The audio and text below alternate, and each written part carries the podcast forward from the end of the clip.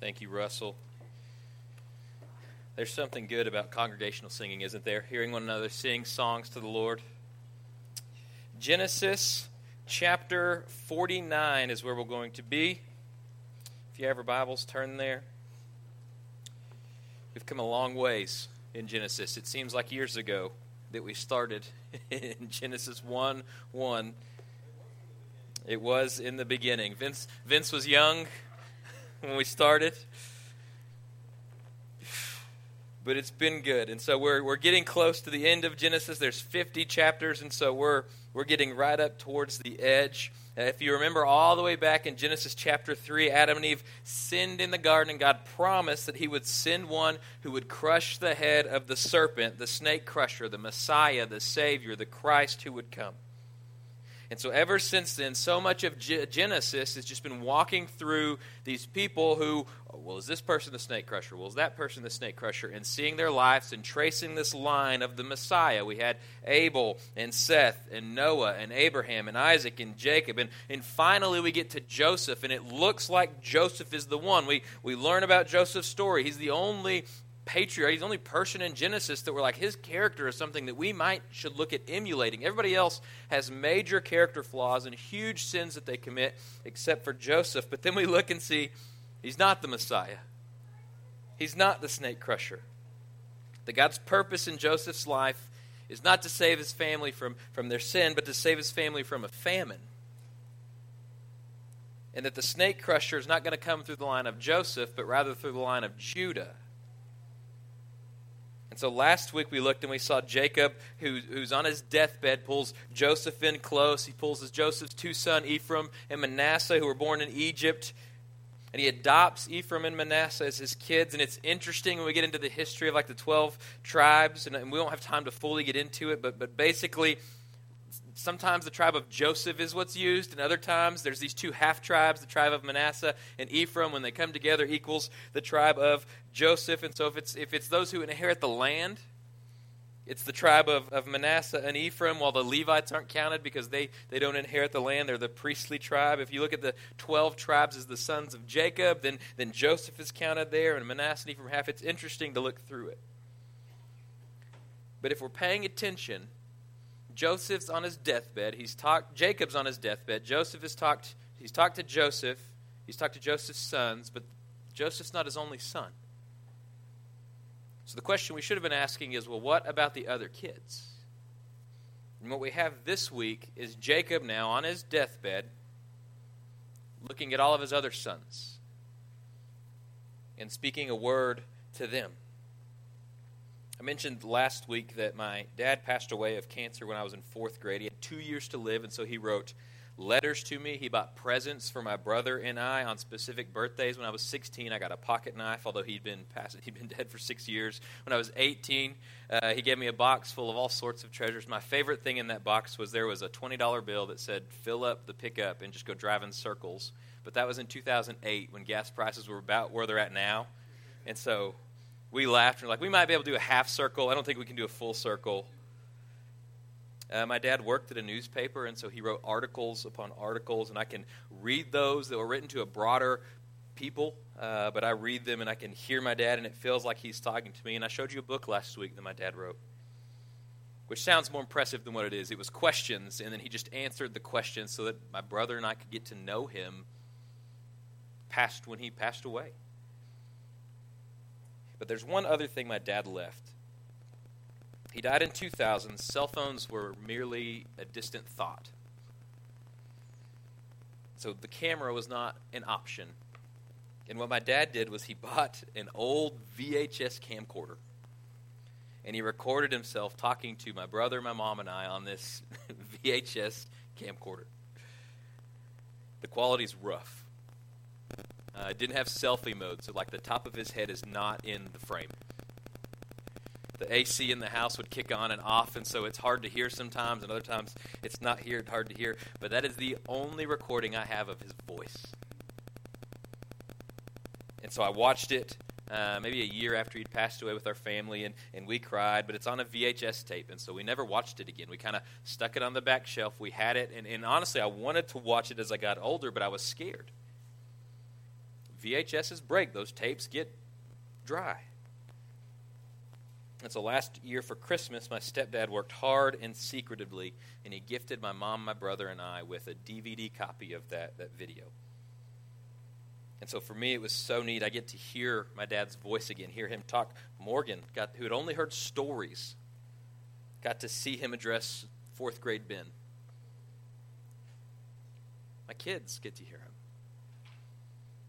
And in this video that my dad made, much of it is just simply him talking to us about our personalities, the parts that he loved about us, and who we kind of hoped that we would grow up into being.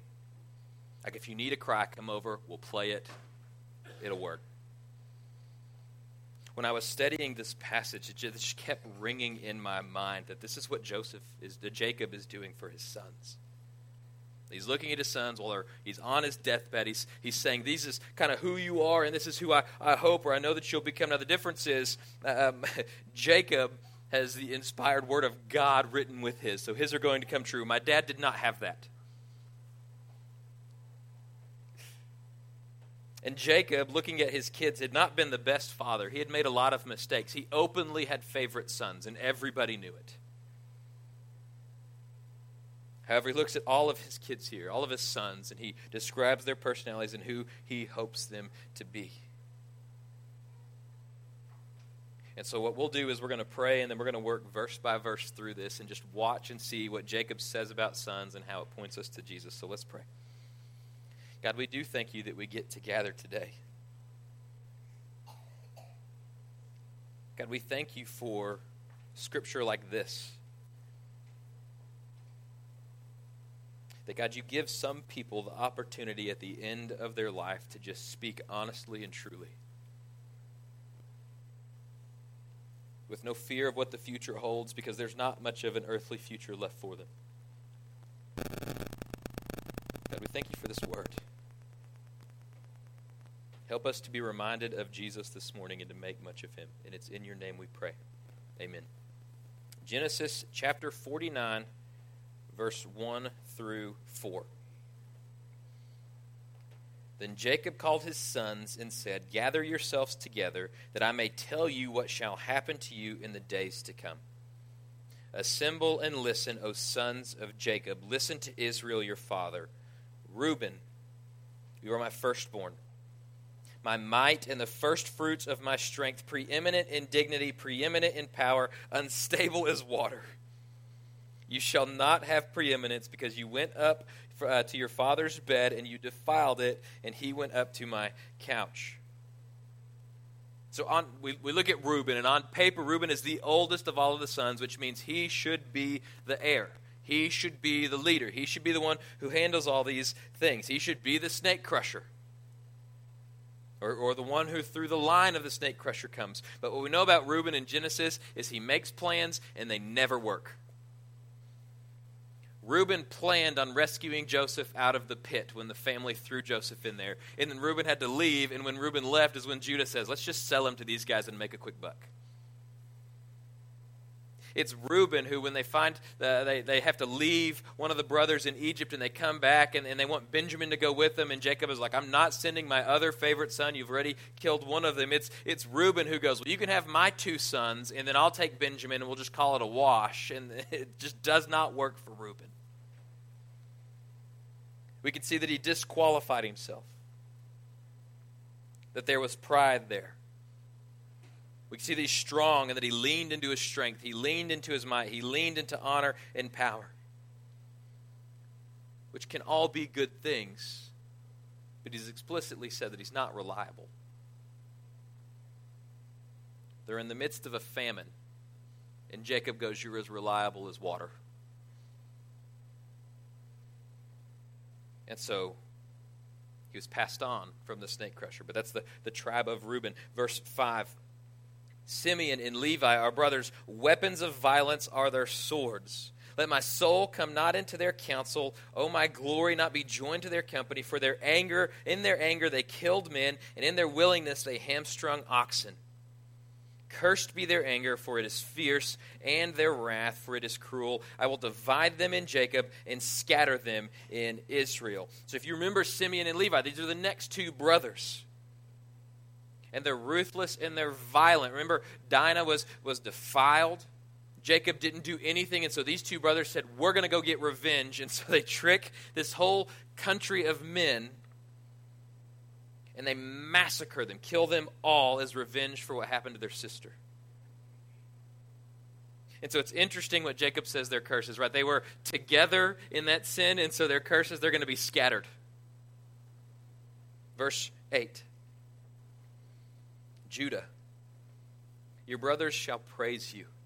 Your hand shall be on the neck of your enemies, and your father's son shall bow down before you. Judah is a lion's cub. From the prey, my son, you have gone up. And he stooped down and crouched as a lion, as a lioness who dares rouse him.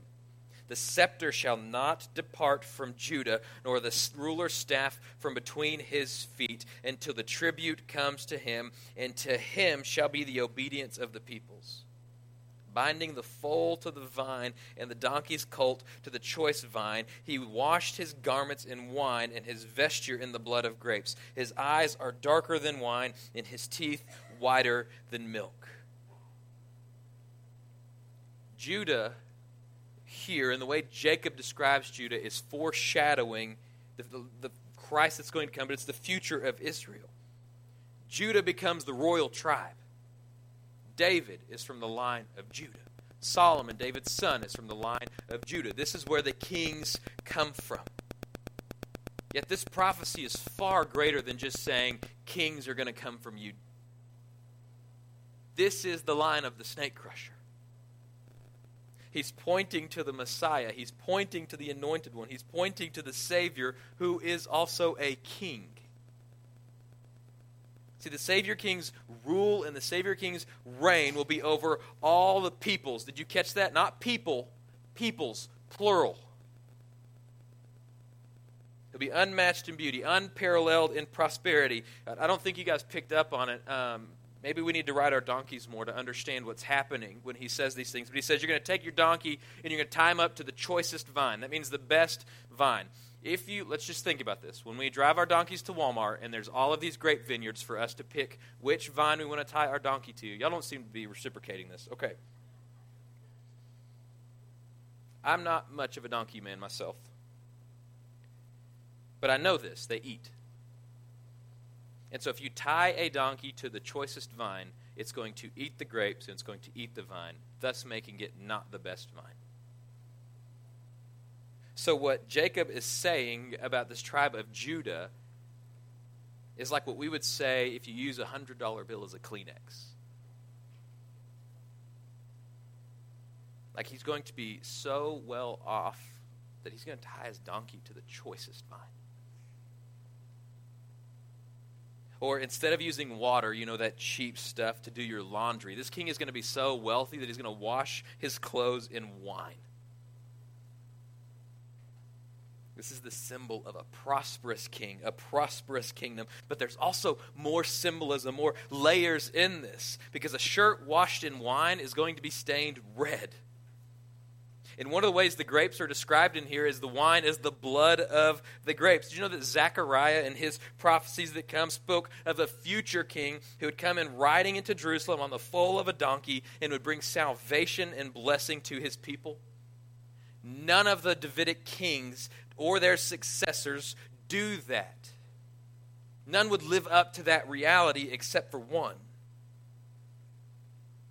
None of them would establish a kingdom that was so well off that everybody is tying their donkeys to the choicest vine and using wine as laundry detergent. If God's people were ever to be blessed like that, then the Lord Himself would have to come and be the Redeemer. Isaiah, in his prophecy, speaks of the Lord coming from the east with garments stained red with the blood, like someone trampling grapes. So the Lord would act to save his people and judge their enemies, to redeem all those who belong to him, and establish a true and righteous and lasting peace. All of these things point us to Jesus. In Revelation 5 5, Jesus is called the true lion from the tribe of Judah. And to tie all of this back together, do you know the first miracle that Jesus does in the Gospels? It's in John chapter 2, and it's when he turns water into wine at the wedding feast. And the jars that Jesus uses to turn water into wine were typically used to carry water meant for washing. Do you see the symbolism that's being picked up? Washing his garments in the blood of grapes. Do you remember how Jesus rides into Jerusalem on Palm Sunday? All the other kings would have their armies, they would have their horses, they would want everybody to be impressed with their military might. But when King Jesus rides into Jerusalem, he rides in on the foal of a donkey. In Revelation 19, Jesus is depicted as riding on a white horse and wearing a robe that's dipped in blood in order to tread the winepress of fury of the wrath of God Almighty by defeating and judging all of the foes. He truly is the King of kings and the Lord of lords. But the reality is, Jesus has always been king because he is God. Jesus in the Trinity, one God, three persons, each equal and distinct, but each 100% God is the creator and the sustainer of all things. And so when Jesus comes to earth, living the life that you and I should have lived and dying the death that you and I deserve, that doesn't make Jesus king. He's already king. Coming to earth is, shows us a king who's coming to vanquish our biggest enemy.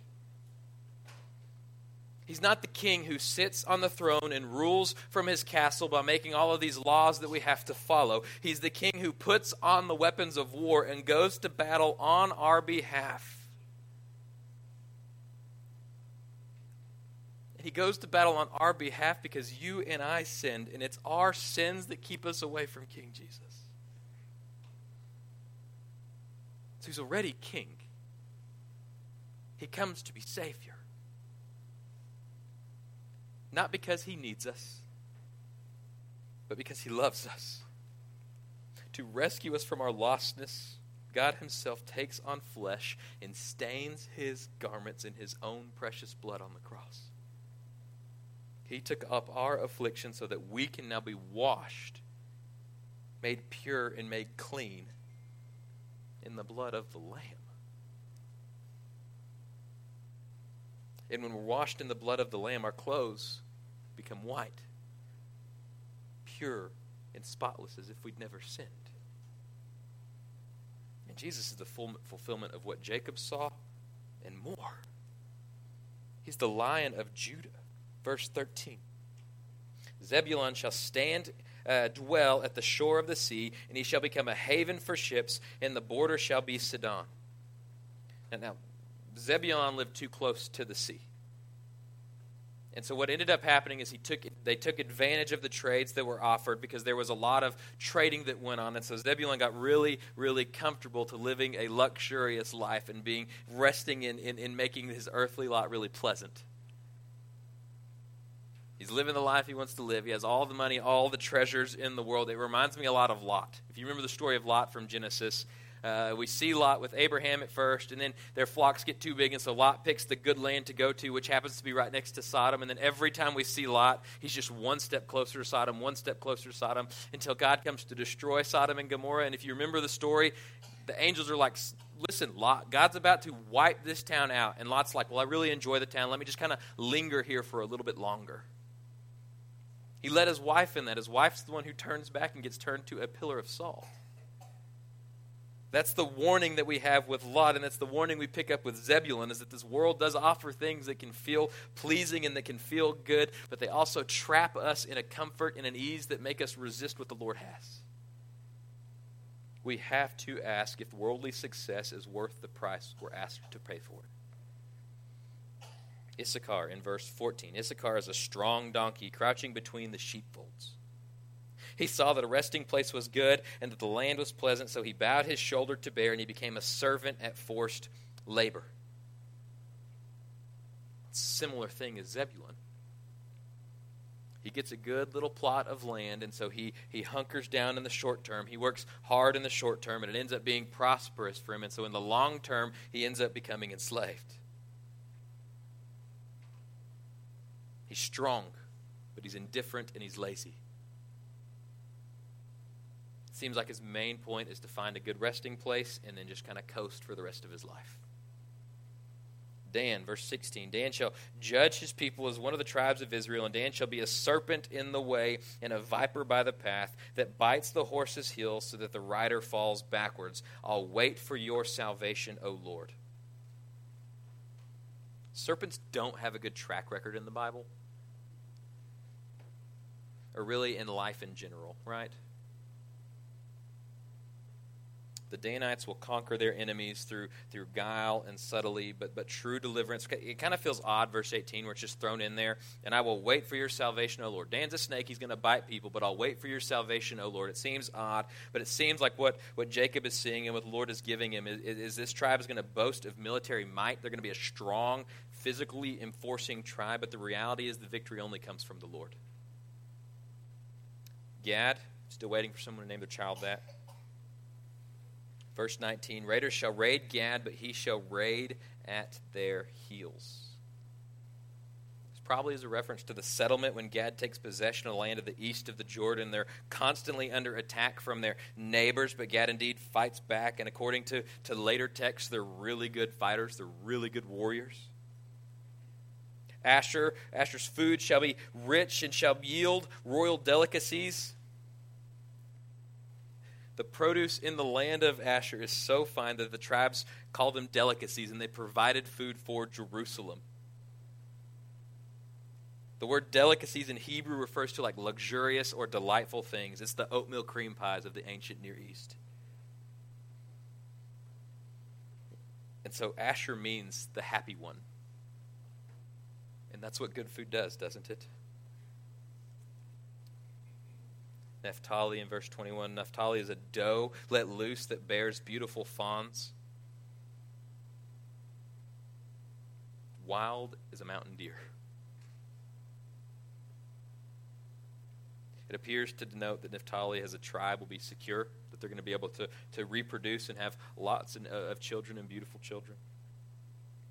Joseph in verse 22. Joseph is fruitful bough, a fruitful bough by the spring. His branches run over the wall. The archers bitterly attacked him, shot at him, and harassed him severely. Yet his bow remained unmoved. His arms were made agile by the hands of the mighty one of Jacob. From there is the shepherd, the stone of Israel. And by the God of your fathers who will help you, by God, uh, by the Almighty who will bless you with the blessings of heaven above, blessings of the deep that crouch beneath, blessings of the breasts and of the womb, blessings of your father are mighty beyond the blessings of my parents, up to the bounties of the everlasting hills. May they be on the head of Joseph and on the brow of him who has set apart from his brothers. It, it makes sense to us that Jacob would write this long thing about Joseph, doesn't it? That's his favorite son. But his blessing to Joseph reflects Joseph's story that he's abundantly fruitful wherever he's planted at everything Joseph touches turns to gold. Everything Joseph is in charge of works so well that he's sold to Egypt as a slave, and he works his way all the way up to second in command in the whole nation of Egypt within uh, 22 years.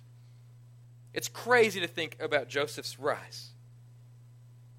That his branches are well watered and they go well beyond the walls that he's set up.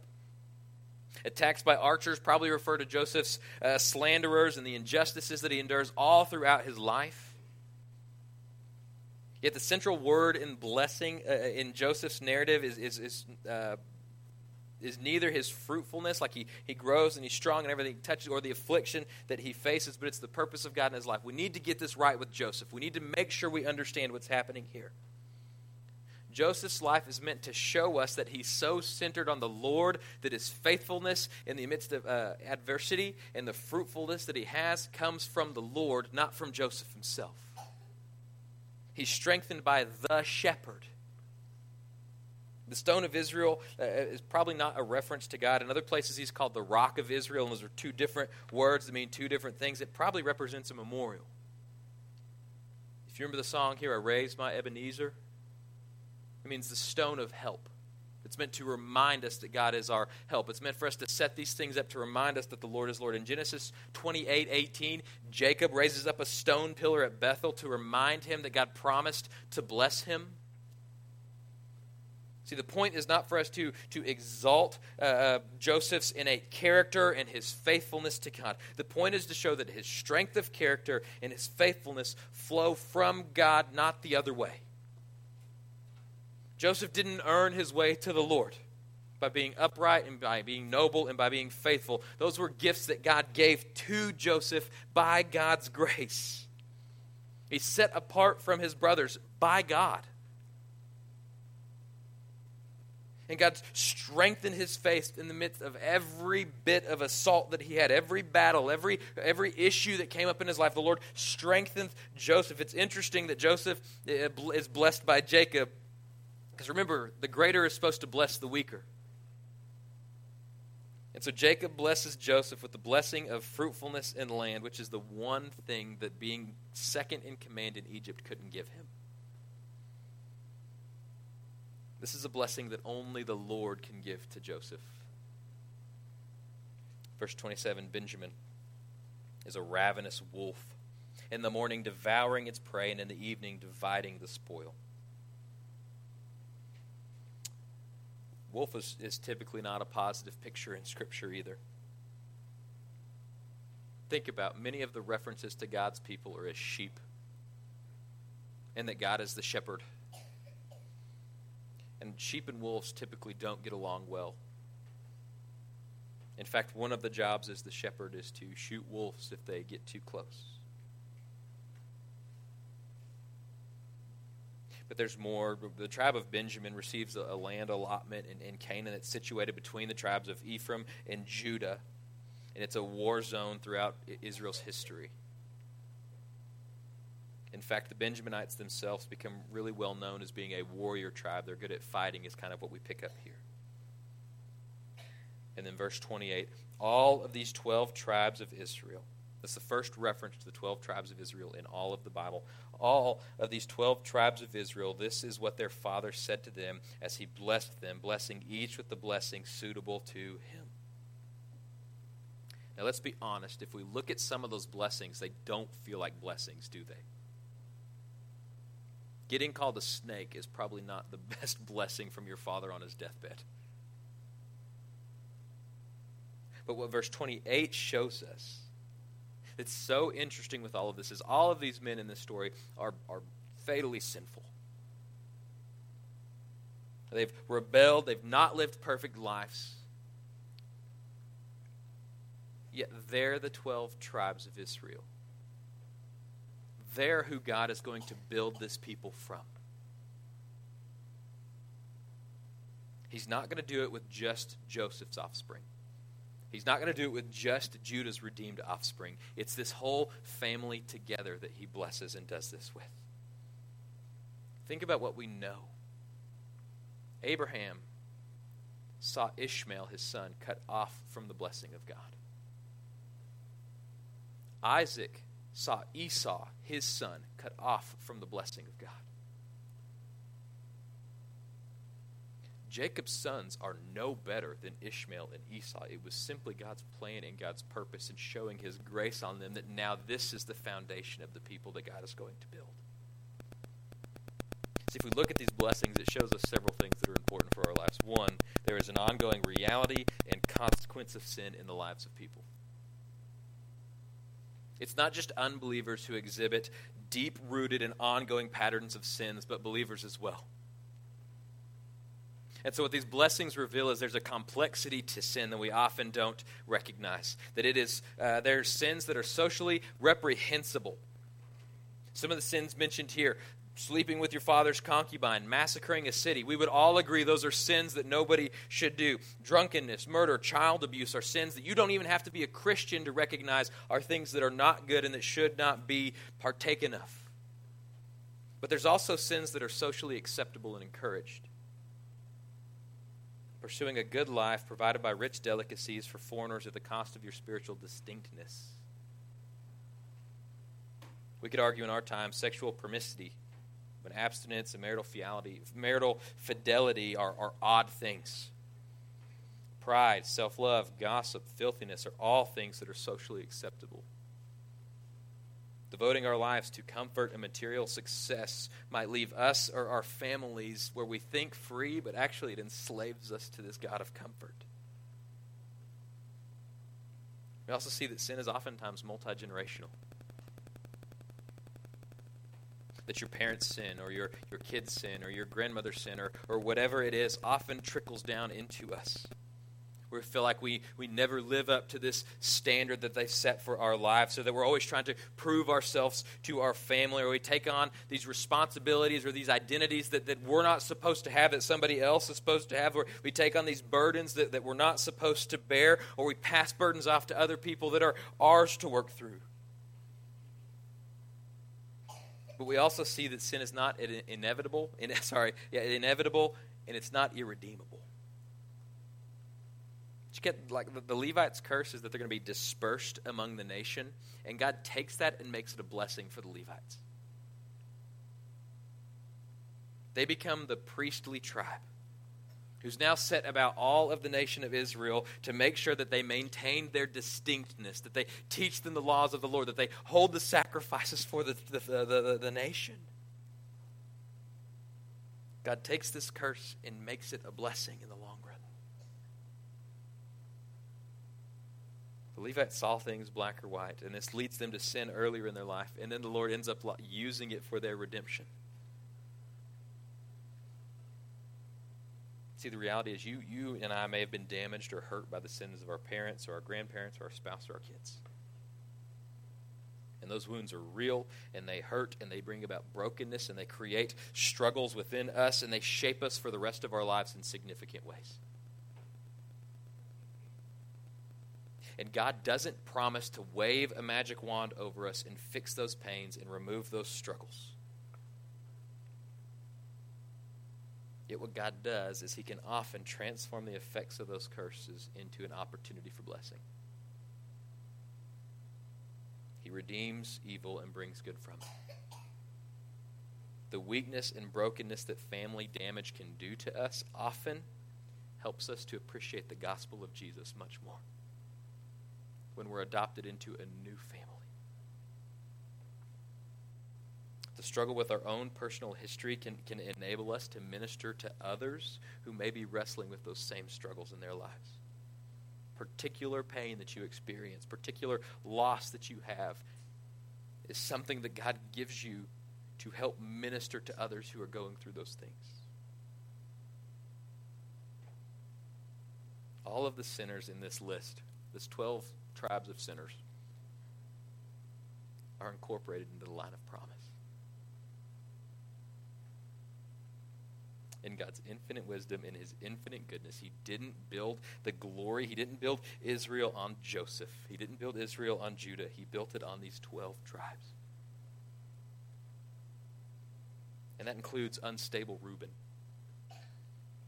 violent Simeon and Levi, comfort loving Issachar, dangerous Benjamin are all a part of God's saving purpose.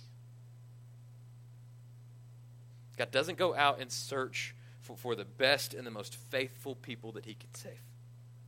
He comes seeking and saving the lost, whose lifestyles make them the object of scorn, and whose sin the world often admires and lauds and encourages. But salvation from the beginning, we're in Genesis, from the beginning, salvation has always been by God's amazing grace, never by our works and then it's God who saves us, and it's God who sustains us from start to finish. But the other thing these take us is the Bible does not take sin too lightly or too seriously. It's not trivial.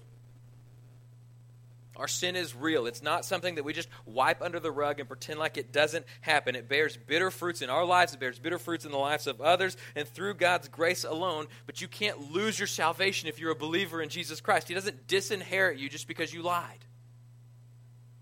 You may be broken. We're all broken in different ways, but sin doesn't have the last word. The Bible doesn't take sin lightly and it doesn't take it too seriously. God has the last word, not our sin. We are saved by God through grace alone. And so we can't be disherited. We may be broken in different ways, but we're joined to God's people through Christ, and we can never be broken off. We can never be cast away. God's grace is greater than all of our sins. God's a better Savior than you and I are at sinning. So, how should we respond in the midst of the disappointments and the trials of life when we're surrounded by people who constantly sin against us and we constantly sin against other people and we can't seem to live up to the potential that we're supposed to do?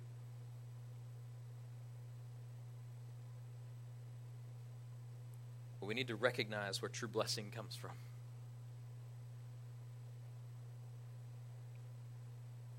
How should we, we react when we recognize that, that I keep sinning? I keep failing to be the person that I'm supposed to be. Where, where is true blessing to be found for such people like that? Brothers and sisters, it's God's grace that enables us to wait with patience. We can wait with patience with the brokenness around us, and we can wait with patience with the brokenness within us. It's God's grace that enables us not to take our sins too lightly and not to take our sins too seriously too heavily. It's God's grace that enables us to be called children of God, even though we do not deserve it and we will continue to not deserve it. Because we're unstable and we're violent and we're worldly and we're treacherous and we're compromised and etc. and etc. and etc. Yet God is determined, determined to make us into a holy nation, a kingdom of priests, a people who belong to Him. We don't forfeit that because of our inadequacies and or our transgressions. Even though our sins are going to have real consequences in real life god's saints persevere to the end and they receive his blessing not because we're intrinsically good or intrinsically strong but because god's faithfulness and his commitment to bless us. Because the reality is jesus will come again and he will not be riding a donkey into jerusalem this time It will be coming on the clouds in a glorious triumph. He will bring a, bring a blessing to all who are spiritual heirs in the faith. We still wrestle with ongoing and indwelling sin, but we fight. We have circumstances around us that are broken, and we struggle with that, but we endure. Because we know that God is not done yet, and we are not finished, and the Lord is not finished with us either. So we wait with patient, expecting hearts because God has already, we've tasted and seen that the Lord is good, and we are confident that God will keep his promises. The blessings that Jacob gives his children are to remind the church of the wondrous and rich blessings of all the people of the covenant received down through the ages. But how much greater are the covenant blessings on the church today because we look at Christ in Him crucified? Let's pray.